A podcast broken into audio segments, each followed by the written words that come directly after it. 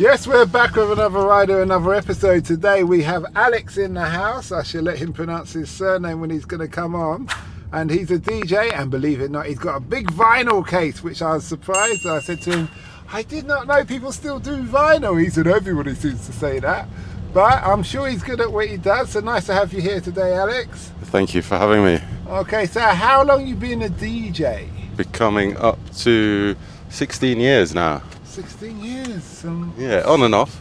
There was a period in my 20s where I didn't do it, but yeah. why was that? Why, why did you have a break? I was play, I was playing more in bands and things actually. Was, Oh, so yeah, you're a musician the, as yeah, I was well? doing a bit of music, yeah. So DJ slash musician from Leeds. Yeah. Did you go to uni? I did go to uni, yeah.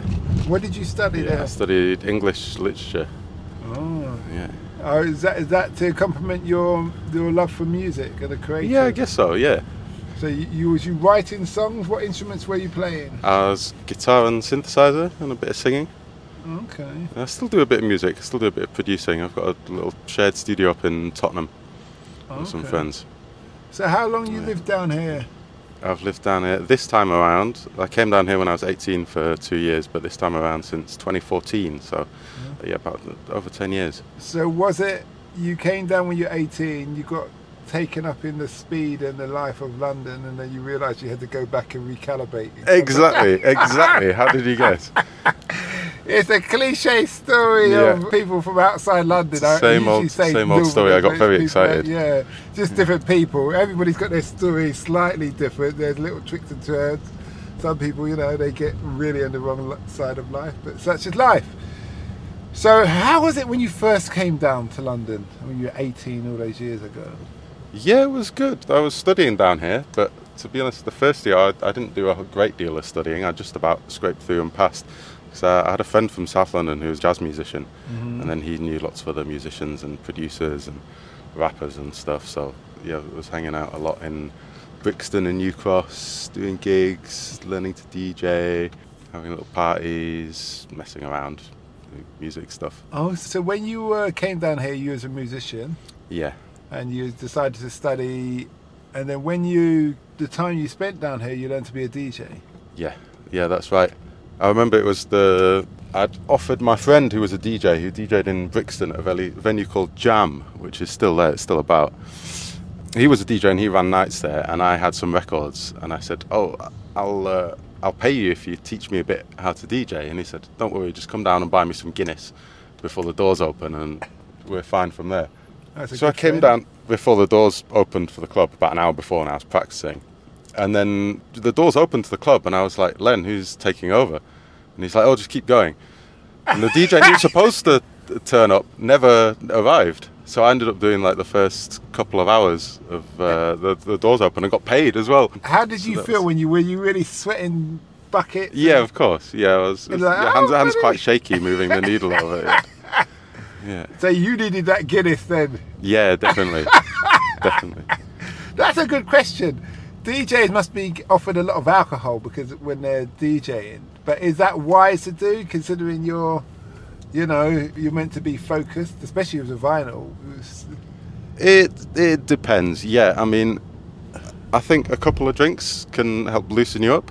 If oh. it depends how long you're DJing for. Sometimes I do some sets that are like five hours, five hours long. Really, just Yeah. standing on his feet. Yeah, You yeah. must really love music. Yeah, I, I like it. Yeah, but yeah, I think it's you've you've got to stay hydrated and that kind of thing, and you've got to stay focused.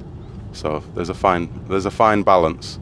But yeah, I like a, a couple of drinks is, is quite good. I think Have you seen that Netflix documentary on Carl Cox? I have seen that. Yeah. What did you yeah. think of that? Yeah, it's very good. Yeah, he's amazing. He's it's a, phenomenal. He's a national I didn't even treasure. know he existed until that documentary. I thought, who's this? He's his brother on this music. Oh, let me watch it.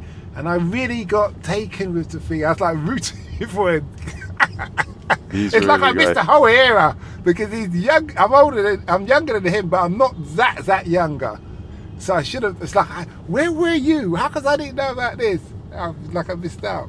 I've never seen him actually. I'd like to. You've been a DJ. You you was in London, and then what made you decide to leave? What was the catalyst that made you? No, sorry, you was in the bar. You was in Yeah. the bar. You was practicing, Mhm. playing. You sweated. You got paid. hmm And you thought, well, if they can pay me, other people can pay me. Yeah. Where did it go from there? Did you become a resident DJ? I had a few little residencies, but they didn't pay that much. And then I realised I was studying the wrong course. I was doing a, a French university course, French and English, and it got very difficult. It got to the second year, and they were giving me like a novel a week from the 19th century in French, and I'd not managed to keep up.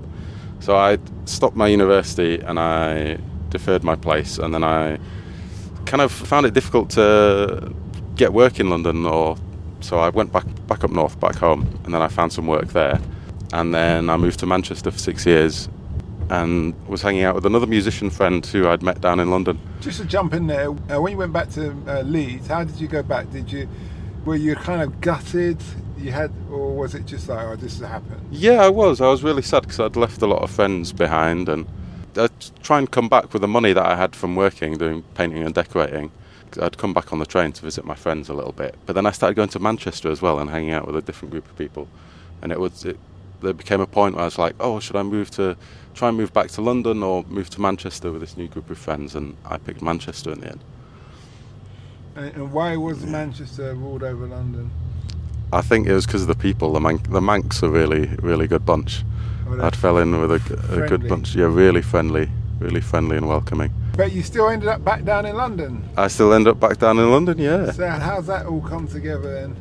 Well, at the time, I did manage to finish my degree, an English one up in Manchester, and there Manchester met. And then um, my partner at the time was from London. She was from Tooting and got a job back down here. And then I found a master's degree back down here. So I, I'd kind of wanted to move back to London for a while. And as much as I love Manchester, I did find that I'd kind of outgrown it a little bit particularly at the time. There was like a lot of the same old. It's quite. It feels like quite a small city once you've been there a while. I found personally, so I was ready for Well, the population size is very small. The wider Greater Manchester is big, but the actual the actual centre is No, I'm talking about population. Population. is small compared yeah. to us. Oh, compared to London, yeah, so I can see why Mm. you may say that. Yeah, Yeah. in that respect. But you moved back to London, Mm-hmm. and it was all go from there. Well, it was a difficult few years. I was working in kitchens and doing bits of building work and decorating, and then I managed to get a job at a venue, and I, did a master's course, and I was doing little bits of music here and where I could, playing in a band still and things up until about. What was the band called that you play in? The band was called Shaking Chains. Shaking Chains. Okay. Mm. Is it on YouTube? Yeah, you can find us on YouTube, It's Spotify. How how do you spell that? Sh- shaking like shaking This- this- your arms. Just spell it, my friend. C H A K I N G. C. Uh, sorry, S H A K I N G C H A I N S. Shaking Chains. Okay, okay, that's good. Mm. So check that out, people who are listening right now. So when you was in Manchester, were you playing instruments or just working? Yeah, I was, I was working and playing instruments. So you've always So I had a couple of bands. Uh, no, I started quite late. I started when I was about 17. Okay. Was Yeah. your, were any of your parents creative? Yeah, my mum's a, a scenic artist. She does theatre sets and, Ah, yeah, sets for dramas and things. okay. So I'm always curious to see when people are creative, what was one of their parents doing? Yeah, I mean, they both love music a lot, but they, they weren't musicians. Okay. My granddad was a musician, he was a singer. My great granddad. So rolling forward to where we are today, Yes. why vinyl? Haha. There's something about the having a record as a physical artifact. I think certain songs they have a power. It's like as a DJ you summon them like a spell, and there's something about that ritual of mm-hmm. the record, the sleeve, the artwork on it is a really useful memory trigger for what the music is like when you're mm-hmm. looking through selecting. And then it, it sounds better as well. I mean, I do play some digital files too, and I like having high quality files. But there's something about the, the sound of the record is is really really nice. But they are expensive, so that's the therein lies the, So the balance. All, all music that comes out today, can you still buy in vinyl form, or is it just the older things that you p- purchase in vinyl? Yeah, I think a lot of new releases come out in vinyl across genres, often in quite limited runs, and sometimes it can take a little while for the record to come out after the digital release. Particularly at the moment, there's quite a backlog. But a lot of the m- major labels have started doing records. The biggest seller, I think, of records in the country is actually Urban Outfitters, and you can buy records in the big Tesco's and things. So a lot of the um, Tesco. yeah of the new uh, pop artists, Dells, the Harry Styles, Okay. yeah, the biggest stars. They press a lot of records still. Right, you said you're 35. Yeah. Do you reckon as the older generation gets old and die off, that vinyl will die off? That's an interesting question. I mean, I think the certainly I think for people who are in their late twenties Gen Zs. and and they're they're all a bit older than that. They're, they're more millennials and slightly older. There seems to be a bit of a buzz with the vinyl revival. But for the generations younger than that, I'm I'm not sure it's if it's quite got the same appeal or caught on in the same way. Particularly at the moment with you know the cost of living mm-hmm. crisis and things. The records are expensive. They're often like twenty pound each or more. So How long did it take you to learn to play the guitar? it took me. In the first instance, I remember we had a school concert and I managed to learn enough to play in about four months, like a few basic bits. But in order to play to a reasonable standard, I'd say probably a couple of years. And then to a good standard, I'd say probably maybe f- four years. But the best way I found of learning to play was with playing along with records and playing by ear and then jamming with other people and then training your ear. So, did you actually have a mentor when it comes to playing, or was it a YouTube job that you learn and just people around you at times, whoever was willing? I had a book that was called Guitar Playing for Dummies. When I was 17, I had a few guitar lessons, I think probably about 10 or so. It wasn't that many, hmm with a friend of my mum's. But I've, I've mainly been self taught. If you could play with anybody, who would you play with? Guitar wise, that is. Probably, oh, p- probably a really good jazz musician, someone like Pharoah Sanders, who died last year, Yeah. or who else? Chuck Berry, I've always liked a lot. Okay. The 50s rock and roller. Yeah, I know. Yeah. He'd be fun to play guitar with. What does the future hold for you? I mean, f- for me, I don't a living from my own music or my own DJ things that I do. I, it's more something that I c- can do on the side still, and I like to keep doing it.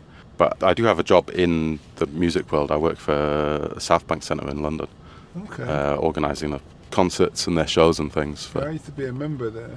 ah, no You know, you way. and upstairs that yellow thing. Yeah, There's, it's a great place to network. yeah. It's, it's a great Really, building. Really great place to network. It is. I actually thought I should just renew my membership and go there at times to sit down, but I think it's been quite hectic. But summertime, it's, it's a great place to meet the other half as well. Oh, for sure. Yeah, yeah. I actually met my girlfriend there. See, Yeah. exactly. Yeah, yeah. It's um because everybody's of a like-minded. Hmm Wherever they, you know, they're all trying to better themselves, and they're usually all creative hmm in some way or shape or form. And they've got a good view as well, see what's Mhm. going on and things like that. But what have you learned about music industry and the DJ industry that you wish you knew when you had started? I think probably that it's good to have focus. I think I've been quite drawn to a few different sounds and a few different things. Mm-hmm. And actually, if you can establish your focus in your area and your sound and pursue that, then that's that's quite a good a good tactical thing to do, really, if you're looking for careers. And then also, t- I think to be confident about releasing stuff. So, with the band Shaking Chains that I mentioned, we must have written about a hundred, a hundred odd songs, and we've released an album and a couple of singles. But we were very, very cautious about releasing stuff, and nothing was ever quite right. And we spent ages waiting to put out our Mm-hmm. debut single, going through different songs and not being quite happy with it. So I'd say the best advice is put your music out there. So it's just like podcasting. I, I hear what you're saying because I'm very lazy podcaster, and when I mean that, I will get in the mood and just pump out material, but it's not polished. Mm, But what I also noticed, even though I pump out, barring maybe a spelling mistakes in the subtitles and things like that, is if people like it, they overlook certain things. And the thing Yeah. I get from that is that the content itself is good. So if you did polish it up, it's just a finishing touch. It's like putting the cherry on the cake with the icing and the marzipan. But if you don't have the cherry and the marzipan, people still respect the content. Yeah, absolutely. So you know you're on the right thing. That's not a bad allergy. I might use that. Sometimes, yeah. Yeah. What would you say to your 16 year old self before you, you know, you're coming down to London, you're whatever, what would you say? Uh, say, don't do it! Go to Manchester first. I'd say be careful. Be, be careful who you trust, and focus on what you need, on what's keeping you in in your position, in your place, and the essentials. Don't get too distracted. So, Yeah. what was your place? Well, my place at the time was it was studying as a student. That's how I had access to the city. That's how a lot of people, I suppose, get access to live in cities like London if they're not from here, from all around the world. So I think, yeah, not paying enough attention to that. I did pass my first year. It took me a few years to recover from that, really. Is that hard? Is Yeah, that- yeah, yeah. Okay. That's interesting. What uni did you go to down here? It was King's College London, and then I came back for my master's at UCL. Okay. To a young person who wants to pursue the career of DJ or being in a band as a guitarist, Yes. what would be your advice to them? How should they do? They need a degrees. You studied a lot. Do they need a master's? I mean, my, my degrees were in books, so in literature, and that was something that I wanted to go into, I think, until I got about halfway through my master's, and then I realised it wasn't for me. But Do you I- think that was sorry to jump in there? Yeah. Do you think because I always ask people about the course that they did and how relevant it is to Mhm. what they are in now, Mhm. assuming that is in their industry, and literature, I would argue, goes with being a musician yeah, because you have to, even if you're not a singer, you have to think of how can this, unless it's an instrumental, how does this work with words and things like that. So there's rhythms to dialects and etc. etc. So a lot of the time, university courses are behind. Mm-hmm. They need to update, they need to revamp, you know, because society's changing and they're always waiting for things to be approved. That's why I asked you that question. Do you think it's just related to the degree, the course you do? I think they can complement each other, certainly.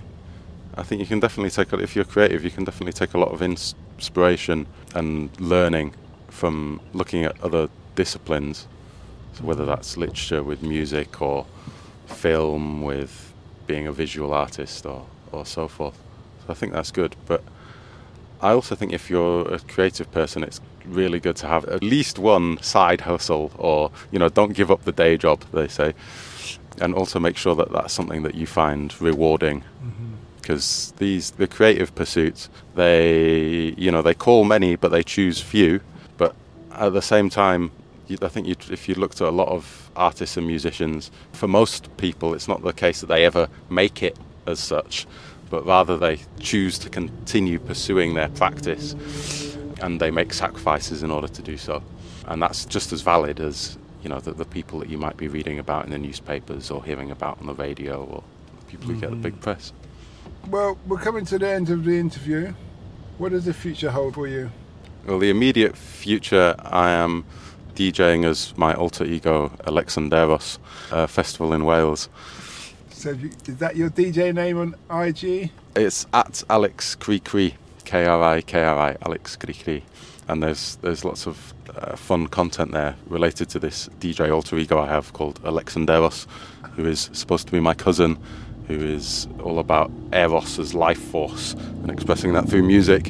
And he's a lot more Greek and a lot more erotic than I am. He wears big kaftans and big hair and specialises in you know disco music for sunsets and so forth. Okay. So that's a good laugh. You go IB for this year? No, I've never been. I've never been. Really? Yeah, I've never been. I'd love to go. I'd love to go, particularly uh, you- Cafe Del Mar and so How forth. can you? Maybe next year. I'm sorry, I didn't mean. Uh, uh, my facial expression. uh, You saw my facial expression. How can you be a DJ and not have gone to the heart of the DJ world? Well, I hear it's quite expensive and it's not what it used to be. But I, Hey, you're right. Well, I went 20 odd years ago. mm, as soon as I left uni, and that so that was 2003. Mhm. When I had gone, people were telling me how they were there 15, 20 years ago, and you know. But now I hear. But when I was there, it's just dance house trance. Mhm. It's basically all the drug music. Mm. Do you see what I mean? Now you've got this kind of indie, and you've got rap, and you've got all these other things. So I wouldn't been interested to go, but and They a have lot of the major mix. clubs aren't there no more. Yeah. They're like the Manumission. I think there's Manumission. They changed the name. Space. Mhm. They changed the name. It's like, but I think you need to go, my friend. We're May- heading in the maybe direction of the year. airport. we have a diversion. No, we've got our own little Balearic equivalent in the Welsh mountains this weekend. A festival called Basket of Light.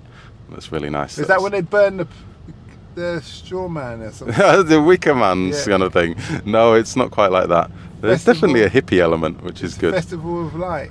Yeah. You've always got to have a hippie element at any good festival, I think, as well. Yeah, they know what they're doing with these things. The hippies of Yeah. love and Yeah. all the weed and all the drugs and all the rest of it. Okay. Well, thanks a lot for that. Thank you for having me on your podcast. Anytime. Remind people where can they find you and what platforms and where. Uh, Instagram, Alex Krikri, Alex, and then KRI, KRI is the best one. And then in there, I've got lots of links to SoundCloud and so forth. Well, thanks a lot for that, and we wish you well. Thank you kindly. I wish you very well too, sir. We hope that episode enhanced your life. We post an interview every day as well as vlogging on our social media channels. Don't forget to subscribe to get our latest episode.